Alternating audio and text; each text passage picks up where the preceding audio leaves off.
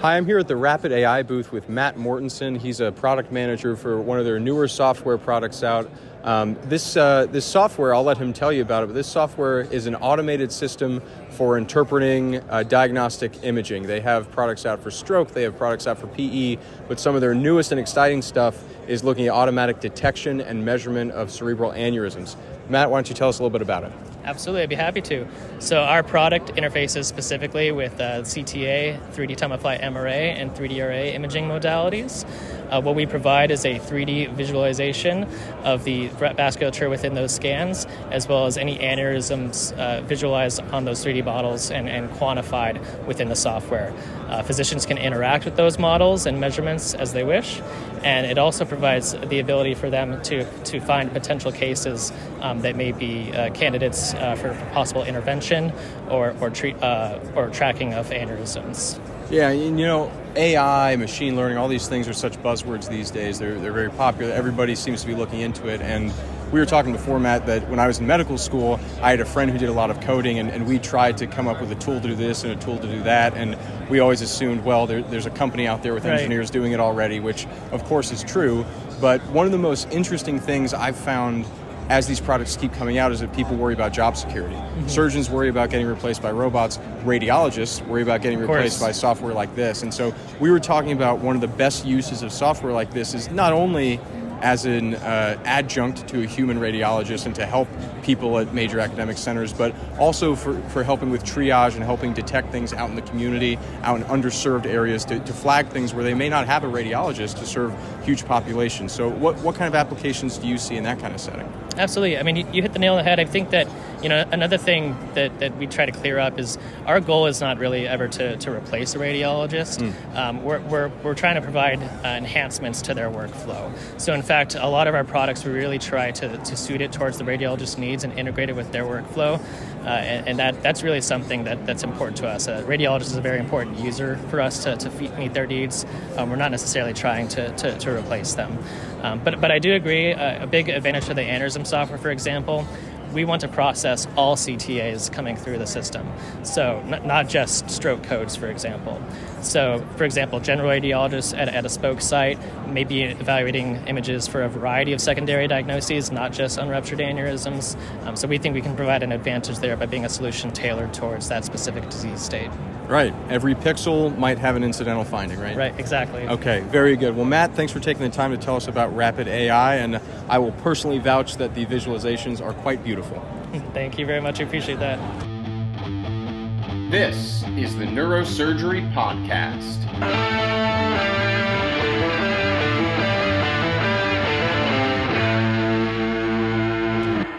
Welcome to the Neurosurgery Podcast. Here we are, graced yet again with a good friend of the show, a repeat customer, if you will, uh, the Chanimal himself, Andrew Chan. Uh, we were uh, lucky to have him on previously for our, our very brief mini series on So You Want to Be a Neurosurgeon, where he gave advice to high school students, college students, medical students about how to prepare yourself to break into this field.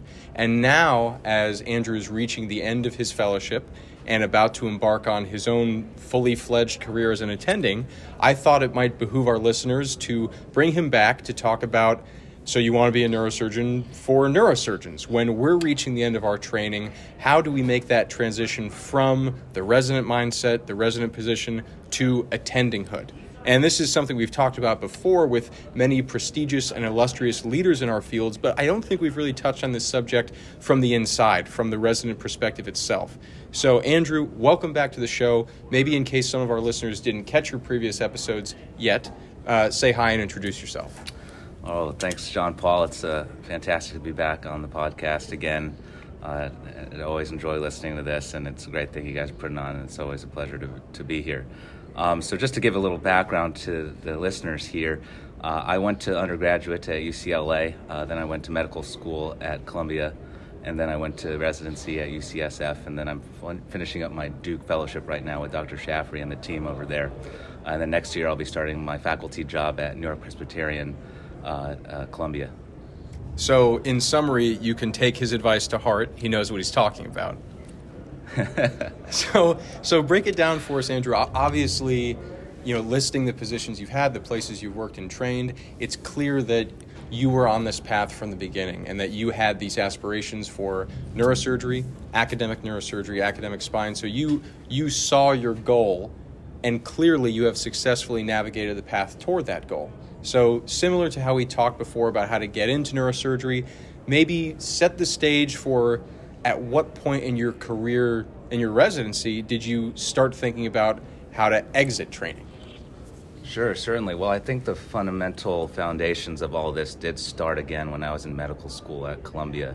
You know, they had such a uh, supportive environment in that department of neurosurgery for all the medical students, in which they had formal didactics. Uh, we had a research year uh, that was funded by the department to do mm. research, and so really setting the foundations for one, some of the clinical knowledge that you need to be successful. You know, certainly in residency, but afterwards as well but also sets you up for success in the academic neurosurgery domains of research and also giving you that initial uh, introduction to organization and the ways you can be involved in the greater you know neurosurgery. Uh, so with that foundation, then you know went into residency at UCSF and you know, early on in the junior residency, or you know, right in the beginning of residency, you're just you know you're staying afloat. You're you're making sure that your patients that you're taking care of get good care. You're learning about all the different pathologies. You're learning about the surgery. So it's one mindset, as you're alluding to, you know, a, a training, and I'm getting these skills. And certainly, when you start transitioning over to more of the senior residency roles, when you're finally, you know, making some more of the decisions clinically uh, and also in the operating room, and you're realizing, wow, you know, I can do these cases independently. I can do clinical encounters independently. Mm-hmm. I know some of the basic principles of practice, uh, which for us, you know, at UCSF, I would say is already you're you're you're a chief at some of the sites that we have, including our county hospital and also the VA. Uh, and so at that point, you're in the chief mindset, and I think with that mindset then comes wow, one day I will be faculty, I will be actually yeah. the attending of record, and that gives you that ability to transfer over uh, to that mindset, which is important then to build your success down the line. Yeah, so it's really interesting that you talk about the point in training at which you start to take that perspective. Um, I I've been talking with a few people recently about just that transition where you, you come in early as a, as a junior, as an intern, and you're given a list of tasks to do and your whole existence for that day is do these things. And someone tells you what to do. And then as you get older and older, as you pointed out, suddenly you're not just doing things that you're told to do, you're figuring out what needs to be done and running those plans, running those decisions by someone else. And then eventually there's no one to run it by, right? You're you're just the boss. And so with the career path that you're taking, part of that was a fellowship, and part of that is now finding yourself a job within academia the answer is different for everyone, but maybe if you could try to tap into the gestalt for why do some neurosurgeons pursue the path you've chosen and why do some surgeons not? And and I guess specifically what were some of the most important steps along your way within residency to get that fellowship position to get that academic job? What are the big do's and don'ts to enact the career vision that you have and so, yeah, I think you bring up a really good point in that, you know, ultimately this is going to be self directed. At yeah. some point, you only have so many hours in a day, and then you have to decide of those 24 hours what you're going to devote your life to. And if that includes, you know, having more maybe uh, what some would call balance with you know a clinical life but then also with more family life maybe a hobby maybe if you like fishing or golf something like that then that's one way you can go but if you like some of the things, like more than just the clinical experience of being a neurosurgeon, but doing the research, you know, being an active participant in resident education, being active in organization as well, that takes a lot of time and commitment. And so you have to make that decision at that point. And so for me, I knew these were all things I loved. Um, very early on, I, I saw what how great it was to be able to contribute back to the greater organization, hmm. uh, and it was in many forms, you know, uh, in research. Um, i love being part of the quality outcomes database research group that we have, um, and this is a great spine initiative uh, where we're able to to conduct basic comparative effectiveness research and beyond uh, for some basic degenerative conditions uh, in a way that we've not to date been able to do, and it's probably the biggest organization's effort in spine registry research today. Yeah. And so that's been a big joy of mine, and I knew something that, you know, something I want to continue down the line. Uh, same with, you know, working in organization, uh, working uh, in certain uh, groups in the Congress at the resident committee, um, also sitting on certain committees in the AANS as well. You know, this has been a very fruitful and joyful endeavor for me, and it's something that I know I want to continue on uh, for years to come. So, how I, you know, how I frame this to myself, or when I'm talking to mentees about, you know, when what do you need to do to set yourself up? How, how do you set yourself up to get that fellowship? How do you set yourself up for that faculty job? And for me, you know, very myopically, like let's say an academic spine neurosurgical position. Right. Um, pretty specific. So, you know, it might be something that wouldn't be as applicable maybe to some other subspecialties or if you're not going into academic spine, let's say. Sure. Uh, but for me, I always thought of the three big pillars uh, for me, which was clinical domain, research domain, and the organizational domain. And these were all things that were critical to what I wanted to achieve in my life and what I wanted to give uh, as part of my profession. Uh, and so these are all things that you know you need to nurture throughout, you know, starting day one. Um, starting even in intern year and junior Yeah. residency when we are trying to, you know, just keep our head above water at the time. And so what you need to do is succeed in each of those domains. So you can't really take shortcuts in any of them. You know, you need to be a master clinician and a master surgeon. That's first and foremost and one of the most important things for me. But then at the same time, while you're doing all that, you need to start getting your research chops. You know, starting in medical school, uh, taking extra classes in the Masters of Public Health school, um, uh, excuse me, in the public health school, um, is the way I got some of the statistical principles I still use to this day, the way I'm able to do analyses, but then also giving me the skill set of, you know, when I know I also need to collaborate in certain domains and, Yeah. and how to do that in research. And that was something that, you know, certainly UCSF facilitates very well during residency. Um, I had very good mentors, including Praveen Mummaneni, who really helped me um, f- foster this and also, you know, develop this throughout the training.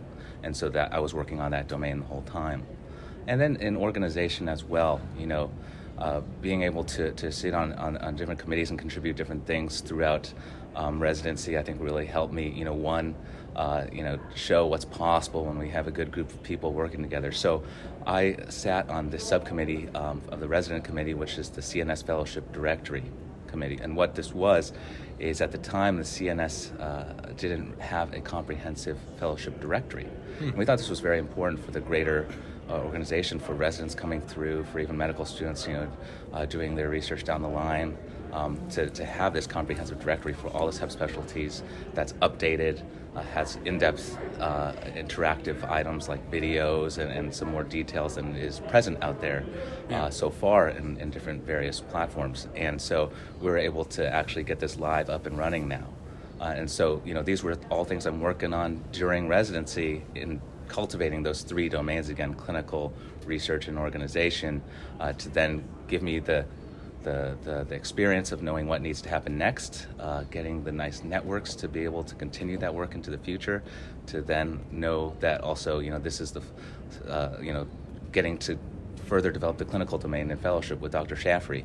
Um, you know, a great deformity training in, in, in residency at UCSF, phenomenal spine department with Praveen Mummaneni, Dean Chou, Christopher Ames, uh, Lee Tan, Aaron Clark, getting, you know, all those spine cases, but, you know, again, further developing with another view of that in Duke's fellowship, you know, with Dr. Shaffrey, uh, Than, Mohammed Abd-El-Barr.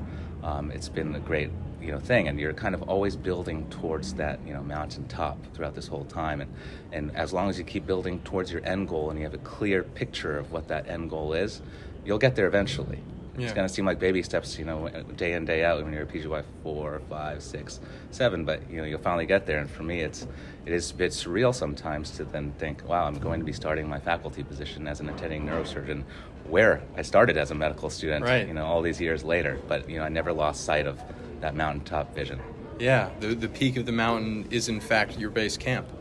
Um, right. to, to close the circle, it, it's it's so fascinating to me to hear you talk about one of your pillars being organization, by which you mean organized neurosurgery, but clearly.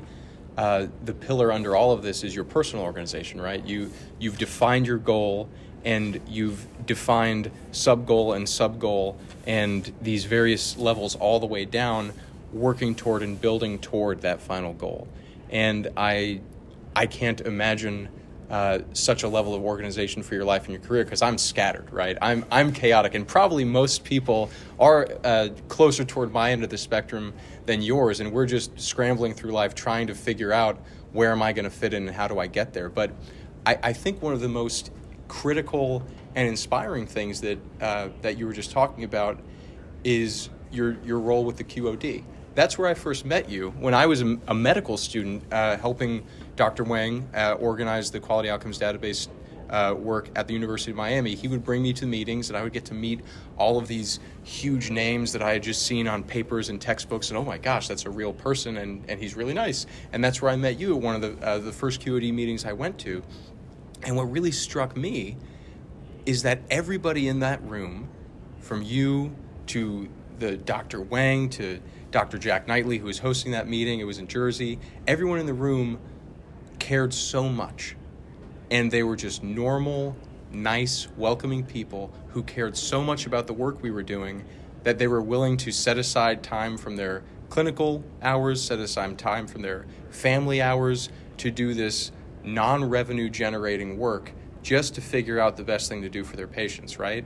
And so I remember sitting in that room and thinking to myself, wow, I would kill to be one of the people in this room. And I went back to Miami with Dr. Wang and I said, okay, where's the where's the man behind the curtain? What's the secret behind the neurosurgery mafia? Like how do you get into that room? How do you get to be one of the one of those people? And he said there's no secret.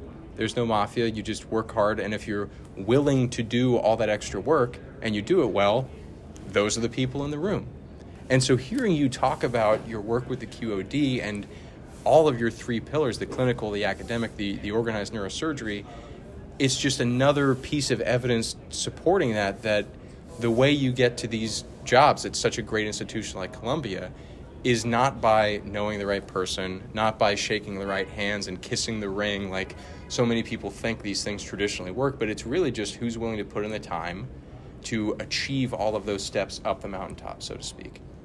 So, assuming that someone listening has these aspirations, assuming that they have the inner drive, the inner care, and the willingness to put in their hours and, and they share a similar vision for what they want their life to be, we've covered the why. But maybe we could think a little bit about the how and the nitty gritty. And these are the simple, low level questions that um, perhaps things like the fellowship database will help to answer. But for now, it's like you ask people, you get different opinions, but no one really knows. So, within the realm of your experience, within the realm of other people you've talked to who are recently su- succeeding in this process as you've done, let's talk a little bit of details. So, I'm a resident, I want to wind up in an academic job. Let's say that I, I am going to pursue a fellowship. When do I start looking? When do I start applying? That's great, and you know, this is this is the key. Right. You know, a lot of a lot of this is sausage gets made thing. People don't know, um, and the field, you know, is unfortunately quite small relative to you know many other fields. Yeah, and, and, so, and, disclaimer again, I talk about this a lot, but the perks of having a podcast. I'm a PGY three resident, and I'm interested in spine. So you know, no personal interest here at all. But when should any old resident be looking at fellowships? Yeah. So, you know, I, I, will preface this by saying, you know, I'll definitely get to the when. Yes. But I think the the first question you ought to ask yourself is why. Right. And with fellowship, there's definitely different reasons that everybody does a fellowship.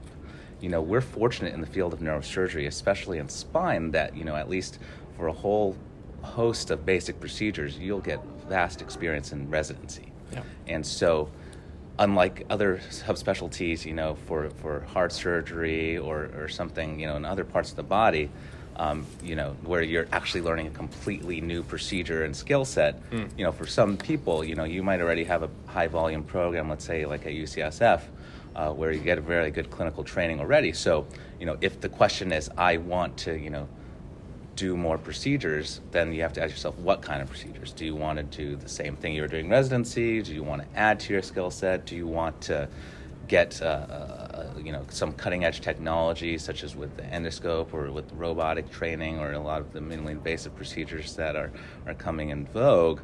Then that that is your why. But other people have different whys too. Um, I think you know for some of the domains I was talking about in terms of the research and organization um, it's, it's, fellowship can be a good opportunity to be able to tap in some of these networks that different programs would have that maybe your residency program didn't have you know, to, to be able to, for me, continue work in the QOD and continue work in the International Spine Study Group was, was very important to me, and that was something that I was looking for in a fellowship. So if that's something you're interested in, um, then you know that's something you should consider as well in terms of you know why you're doing fellowship, but also you know then which fellowship do you want to do? Yeah. And some of that also remains to be true for the organization aspect. You know, there's certainly some fellowships you can do that are maybe more clinically focused. Uh, uh, maybe don't have some of the, the, those desires in terms of developing um, people contributing to the organization, maybe um, you know, uh, you know, being leaders in the field, uh, you know, more so than maybe leaders in the hospital or leaders in, in their operating room, which is you know fine, totally, you know, eh, to everybody, you need to you know do what you want to do, um, but there's definitely some programs that you know have these kind of networks and these programs set up for you to help support these uh, you going to meetings and you know being able to contribute in this fashion. So ask yourself why, and then at that point you can ask yourself when, because Yeah. when is dictated um, by which fellowship really you want to be doing in this country. Right. Um, there's so many different kinds again. Um, maybe more, you know, clinically focused. Let- Let's say you're coming from a residency program where you didn't feel like your spine training is very good for even some of the maybe the more basic spine procedures. Um, then you know you'll be looking at maybe X, Y, or Z type program, um, and then you know it just that's a different timeline than maybe if you're looking for some of the fellowship programs. It may be the total package of helping you with you know this certain piece of the pie for the clinical picture, the research, the organization, and and a lot of times these may be some of the more competitive uh, fellowships to get into, um, and then you know that's a different time frame as well of when you know to apply. So some of the you know fellowships I've been hearing about you know in, in the country, um, like Praveen Mummaneni's fellowship at UCSF. You know he's uh, regularly getting fellows, you know PGY threes. advance, yeah. so, you know, this is something that you know, if you if you want to work with Praveen Mummaneni, who's a phenomenal guy, um, then that's something you'll need to you know start applying and thinking about you know that early. Yeah. You know, and for a lot of residents, you know, you don't even know what you want to do yet at that time point. So unless you have that crystal clear picture that that's what you want to do, you might already kind of you know be timed out by the time maybe you decide PGY five, PGY six that you want to go, you know, apply for a fellowship now. But there's so many different fellowships, you know, that those are those are some of the, the fellowship programs. So you just have to kind of do a little bit of homework and adjust depending on I guess what your needs are and which fellowship programs or mentors you've decided you want to work with. Yeah. So, second verse, same as the first. Um, after your fellowship, you need a job, right? So, I guess it, it, this is a little more complicated question to ask about when do you start looking for jobs, when do you start trying to find them, because that's going to depend on if you do a fellowship or not. And so, again, from your own experience, from people you've talked to who are going through this process uh, contemporaneously with you, and, and I guess we should say a general disclaimer that this is advice given with your experience at this period of time, and that in one year, in 10 years, this this pattern of evolution within the field may be completely different. But we're talking about this in a period of time right now. So, when you were becoming a senior resident, you had your fellowship lined up. When were you advised, or when did you start looking for a job? And to your knowledge in general, if someone's doing a fellowship, do you try to line up a job before you start? Do you wait till during your fellowship and see what's available as you're finishing up? What What does that process look like? Yeah, so you know, it, it, it very much varies again. Yeah. and I think it depends on what you're looking at for a job and what kind of things you're trying to. You know, ultimately, you're marketing yourself. Yeah. And so, if you need your fellowship to market yourself a certain way, let's say if you want to be some guy's endoscopic spine surgeon and you haven't done your endoscopic spine fellowship yet, it could be potentially a little difficult. Though, you know, I think a lot of places would also just acknowledge that you would do the endoscopic spine fellowship and be able to be their Yeah. endoscopic spine, you know, woman or man uh, surgeon.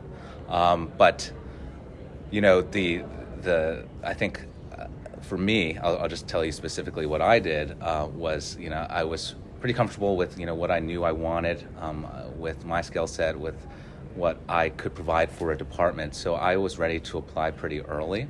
So I started engaging uh, places that I had identified that I thought would be potentially suitable places for me to work uh, starting August of my chief year. Uh, so that's as PGY 7, uh, knowing that I also had a PGY 8 fellowship year to go after that as well. Okay, very good. Um, well, Andrew, obviously, each day that goes by, your time becomes more valuable, and we're going to respect that. But uh, I know personally, and I'm sure uh, so many of our listeners really appreciate you coming back to give more advice at each, you know, now sequentially each stage of training. Every time you you ascend to a new level, I'm going to have you back on, and, and I'll book you in 20 years for so you want to be a neurosurgeon, the chair edition. um, but uh, you know, it, it's always great to see you, always great to talk to you. I will not fault you that one of your three pillars of neurosurgery isn't podcasting because because we all have different lives, right? And we all have different paths. But uh, it's always great to see you, and, and thanks again for coming on the show. Yeah, John Paul, it's always a pleasure, and it's been great. You know, I remember that first time I met you uh, in New Jersey. You know, after flying in um, from San Francisco to go to that QOD research meeting, and you just had such a, a vibrancy to you, and it, Huh. it was just so fun seeing your career develop, and now you, you know, progressing through the years in residency. And I'm, I too am very excited for everything that's going to happen with you, and I love that you, uh, Dr. Wang, are doing this podcast. It's fantastic. Thanks. Disclaimer time. The opinions and ideas expressed in this show are solely those of myself, Dr. Wang, and our guests. They do not represent the opinions of any professional institution or organization. This show is for entertainment purposes only and does not constitute the giving of medical or legal advice. Listening to or participating in this show does not constitute continuing medical education or any other professional certification. It's just a show, everybody.